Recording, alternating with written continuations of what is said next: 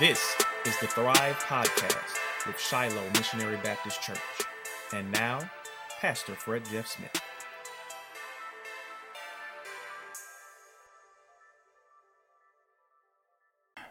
Hello, welcome to the Thrive Podcast with the Shiloh Missionary Baptist Church. I'm Fred Jeff Smith, and I'm very happy that you chose to either view or listen uh, to another episode of the Thrive Podcast. Uh, it's been an interesting time uh, for us in the Baton Rouge community. Uh, we're uh, actually recording this right on the heels of Resurrection Sunday. Uh, and uh, of course, that's a high time in the Christian community. Certainly, it's a high time here at Shiloh. But in the larger Baton Rouge community, uh, it's been a time of a lot of activity, a lot of tension, to be totally uh, honest and fair uh, about the situation. Uh, we are on the back end of uh, the Attorney General, Jeff Landry, making what I have described as the cowardly decision uh, not to pursue criminal charges against uh, Blane Salamoni and Howie Lake for their activities that led to the death of Alton Sterling July 5th, 2016. And then, uh, two days after his decision, uh, we had our police chief, Murphy Paul, uh, come out and uh, render his decision that uh, Officer Salamoni would be terminated and that Officer Lake uh, would receive a three day suspension. Since that time, the uh, police union has come out uh, backing officers Salamoni and Lake and seeking to use whatever influence they have uh, to get Officer Salamoni reinstated and to get Officer Lake's suspension uh, revoked. So, as you might imagine, it's a time of high tension within our community. Uh, then uh, we're still reeling with uh, the decision that was made by BREC uh, to keep the zoo uh, in North Baton Rouge and not move the zoo south, which I applaud them for. I applaud the decision that was made, but it has not come without controversy. And on the back end of that, there are uh, moves being made by certain individuals uh, to uh, try to press forward uh, with uh, pursuit of removing people from their positions uh, in order to uh, resurrect BREC and carry it in a different uh, direction. so that's controversy going on. We we are about three weeks away from uh, pivotal uh, tax renewal vote having to do with the East Baton Rouge Parish school system, uh, a one cent uh, tax uh, that would be renewed for 10 years. And uh, it's been broken down into three different propositions. One having to do with facilities expansion and technology, one having to do with uh, truancy and discipline within schools, and one having to do with salaries. And it has proven to be contentious within our community because uh, there are African American groups within our community uh, that feel like, uh, with regard to facilities and technology, uh, not enough money has been dedicated to uh, certain schools that uh, we believe deserve more money than uh, has been stated by uh, the school proposal. And an inordinate amount of the money is set to go to the southern part of the parish, uh, and uh, not to the northern part of the parish, and uh, it's proven to be another divisive issue. So there's a lot of divisiveness. There's a lot of tension that's going on within the Baton Rouge community, and somebody might be listening to this uh, podcast and, and saying, "What does that have to do with uh, the church? What does that have to do with Shiloh and Thrive? Why, why are you talking about that?"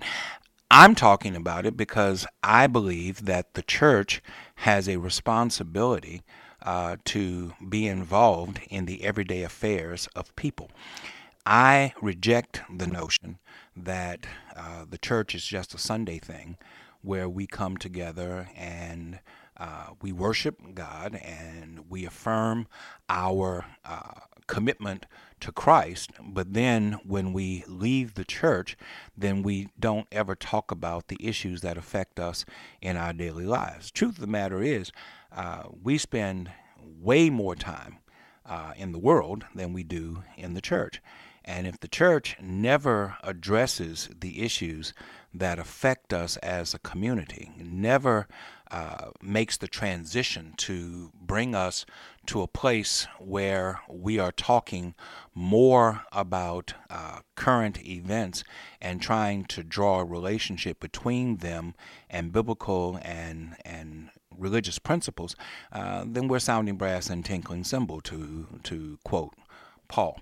So I think that it is vitally important that the church find its voice uh, to address these issues and speak to them uh, in relevant and purposeful ways.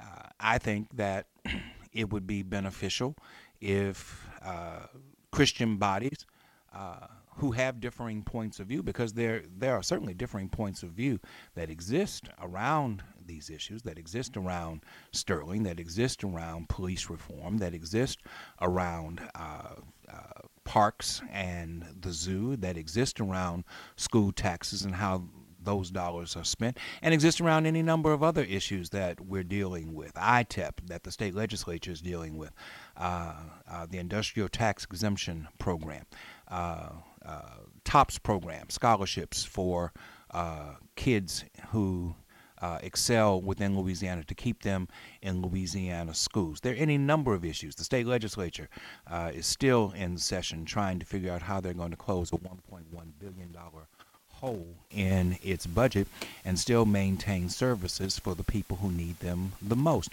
These are relevant issues. And I accept the fact that there can be uh, varying positions that take on these issues. We don't all agree on these issues. I'm absolutely in in that statement. But I do think that a discussion needs to be held. I do think that it is incumbent upon the church, particularly the African American church, to take a leadership position in at least advancing the ideas and the ideals of Christ as they relate to these issues. This is not about what I think. This is not about what you think. This is about us trying to find a way to promote Christian values, as, as the evangelical uh, right likes to say. Let's promote Christian values when it comes to these issues and see how they play out in the daily affairs of people. Now, when they talk about Christian values, uh, it used to be they were talking about marriage and family, and they were talking about abortion and things of that sort. But with the advent of President Trump, they've abandoned all of those issues. Now they say that we're not electing uh, a pastor, we're electing a president. And, and so we don't expect him to live up to the same moral code. I wish they'd had that point of view when Bill Clinton was running for office. I, I wish that they could have supported uh, President Barack Obama, who in eight years had absolutely no scandals attached to his name, to his family, or to his presidency.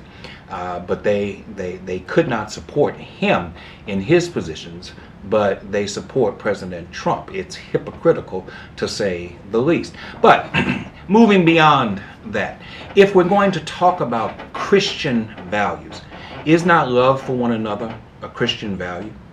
Is not concern for the least and the last and the left out a Christian value? Does not James say to us that we should be doers of the word and not hearers only? Does not Jesus say to us, When I was hungry, you fed me, and when I was sick, you came to visit me, when I was in prison, you came to see about me, when I was naked, you gave me clothes to, to, to wear. Uh, Is that not a Christian value that we show concern for the least, the last, the left out, the marginalized of our community? And how does that play a role in our everyday living? It plays a role in our economics philosophies. I know that we live in a, uh, a culture uh, that highlights capitalism and uh, people have differing points of view about capitalism. My point of view is simply this it's, it's the system that we're in, it's not going to change, but it's not the best system because it does not uh, exist without the exploitation of people and groups. Capitalism only works because there is an exploiter and an exploitee. And for too long, the poor and the brown have been those who have been exploited uh, at the expense of other people. So, how do we manage uh, to present Christ into these situations and still maintain our, our capitalistic point of view in with regard to economics? I don't have an answer, but I do think the questions need to be raised. Uh, how do we show that we are willing to uh, deal with uh, these relevant issues and yet speak truth to power. Uh, we have to be able to come together and we have to be able to hold our leadership, both elected officials uh, and leaders of business and industry, the, the, the, movers and shakers of our community, we have to be able to hold them to account.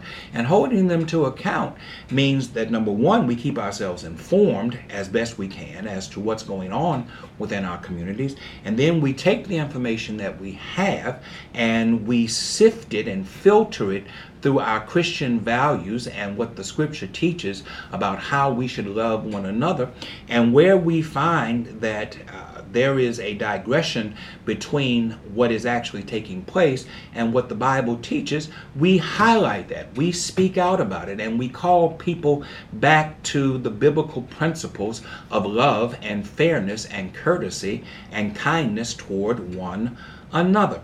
And if we do that, in a loud enough way, in an effective way, in an intelligent way, in a strategic way, we can be certain that people will hear us and will respond.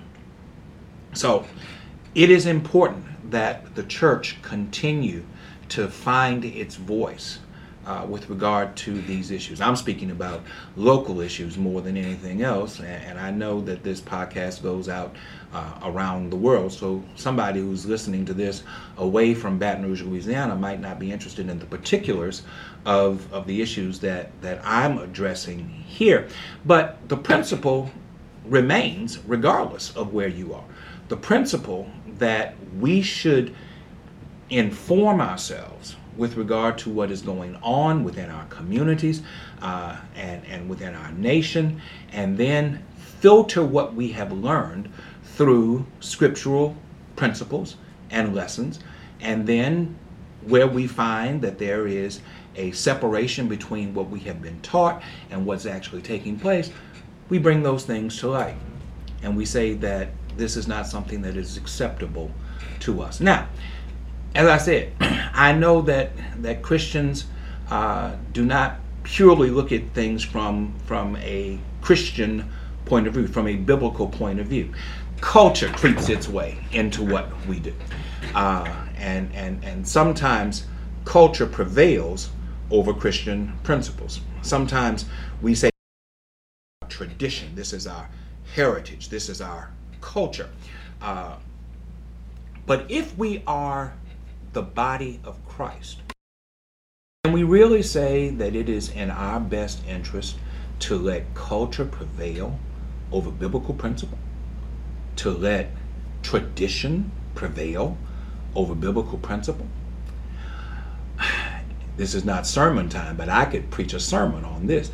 Jesus uh, came against the traditions of his own culture, where he found that they deviated from the teaching of the gospel. If you read uh, the gospel accounts, particularly Matthew and Luke, uh, Jesus gets into trouble with the religious orthodoxy, the Sanhedrin Council, the Pharisees, the Sadducees, the Herodians, the various uh, religious sects of his day, because he would not uh, conform to their ideas regarding culture. He would affirm the teaching of Scripture. He would affirm the principles of his Heavenly Father, even if that meant opposing the prevailing culture of his day. And he did it even if he had to do it by himself.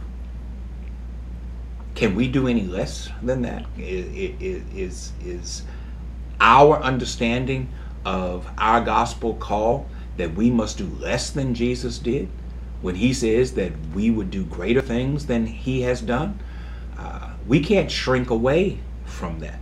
We can't say that because it has been our tradition uh, to engage in practices of segregation and practices of racism and practices of sexism and practices uh, that serve to divide us rather than unite us, that that's been a part of our tradition, that we should uphold the tradition against the teachings of Christ. When we do that, we're behaving in hypocritical ways, and it dilutes the strength of the message that we are trying to convey. So, when we deal with these issues, when we deal with the fact that corporations uh, pay far less in taxes than individuals, which explains why Louisiana's infrastructure is in the terrible condition that it's in, why we have to continuously uh, tax ourselves through uh, repeated temporary taxes. There's no such thing as a temporary tax because once you get it in, uh, you renew it every five years, every 10 years. No such thing as a temporary tax. The, there's a reason why we have to continue to do that because we won't make corporations be good neighbors in our state. We always talk about being neighborly toward one another and and and and we, we want to make corporations individuals. We want to treat them like they're individual entities. That's that's what the federal courts have said that corporations can be treated like people. Okay, then Exxon pay your fair share in taxes. Dow Chemical pay your fair share in taxes. All these other industries that look for tax loopholes that will keep them from paying their fair share in taxes, stop looking for the loopholes. Be a good neighbor. Pay your taxes so that we won't have potholes in our streets, so that we won't have roads that are eroding and bridges that are falling down, so that we can pay for the necessary goods and services and health care in the deprived areas of our parish. And we won't have to build an emergency facility in North Baton Rouge and then three months later close it down because we don't have the money to keep it open. Pay your taxes. That's the Christian thing to do. If we really want to be good neighbors, then we would find ways to spread the economic wealth throughout our parish and not concentrate it in one or two areas of our parish, in the south and southeast portions of our parish, uh, to, to, to the neglect of those who need the, the services the most and will receive them the least. If we want to be good neighbors to one another, then we would uphold the, the, the right of every individual uh, to speak his mind without fear of repudiation with regard to police reform that it's not racist to say that Blane Salamoni and Howie Lake committed a crime when they killed Alton Sterling. It's not racist, it's a fact. Anyone who saw the video knows that it's a fact. And and and and to try to cover it up and to try to obfuscate what everyone could plainly see is clearly wrong. That's not race baiting. That's just calling it like it is. And if Jesus could call it like it is, the church ought to call it like it is. And the church can't shrink away from these things. We have to be willing to speak. It is not wrong to say that if the East Baton Rouge Parish school system is going to tax the entire parish for schools, then the entire parish ought to benefit from the schools that come from the tax that it should not be concentrated in one area of the city. And with the the the, the prospective advent of St. George pulling out of uh, East Baton Rouge Parish school system forming its own city, forming its own schools. It may be five years away, two years for their petition, and then three more years for them to actually get an independent school system. It is not wrong to say, in fact, it's, it's, it's crazy to not say we're not going to build schools in areas that will eventually become St. George. That only makes sense. To the neglect of the northern part of the parish, uh, where only 16% of the dollars that are expected to be raised for facilities and technology are going to be spent. Are we only going to tax 16% of those people? Are we going to tax the entire parish? Does that seem fair to you? I'm not asking for preferential treatment. I'm not asking uh, for, for, for you to bend over backward and do something uh, that, that, that is to the neglect of yourself. I'm only asking you to think about it from, from the standpoint of fairness. Can we be fair about this? That's what Jesus would ask us to do.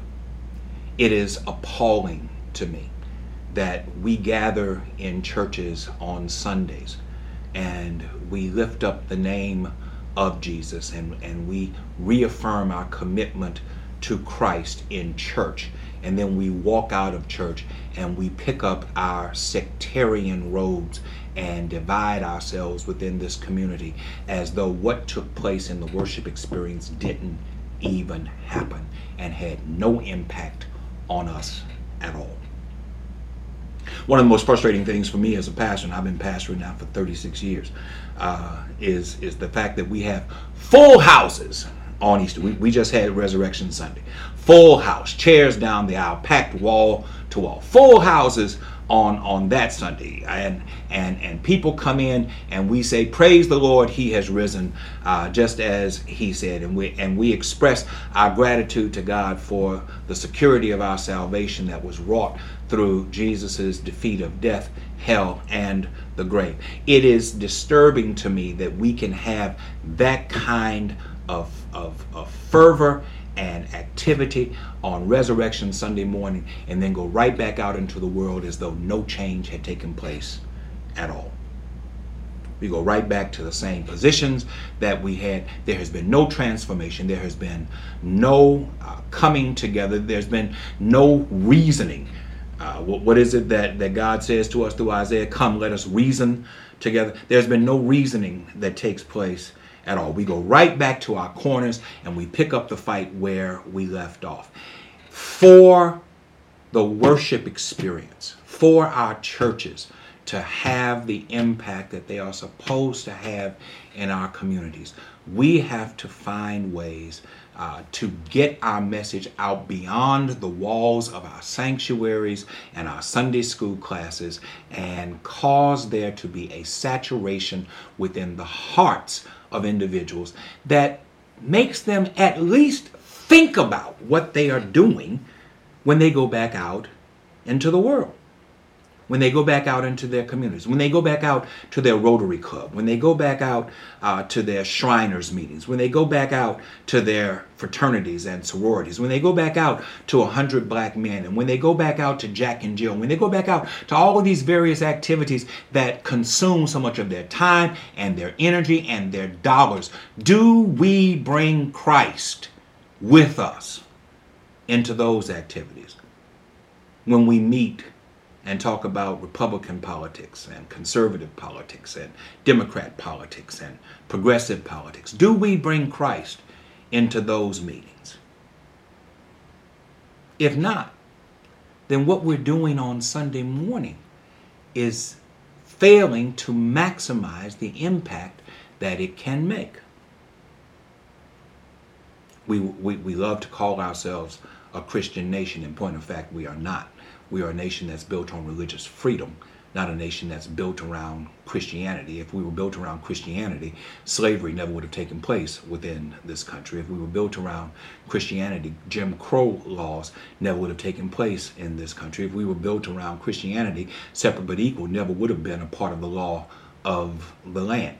Uh, we're, we're, a nation built on religious liberty, not a nation that's built on Christianity. But that notwithstanding, that's the argument that we like to make that we're, we're a nation built on Christian principles. Okay, Love your neighbor as yourself is a Christian principle.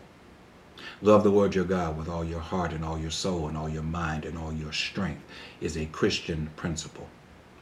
Love that requires sacrifice.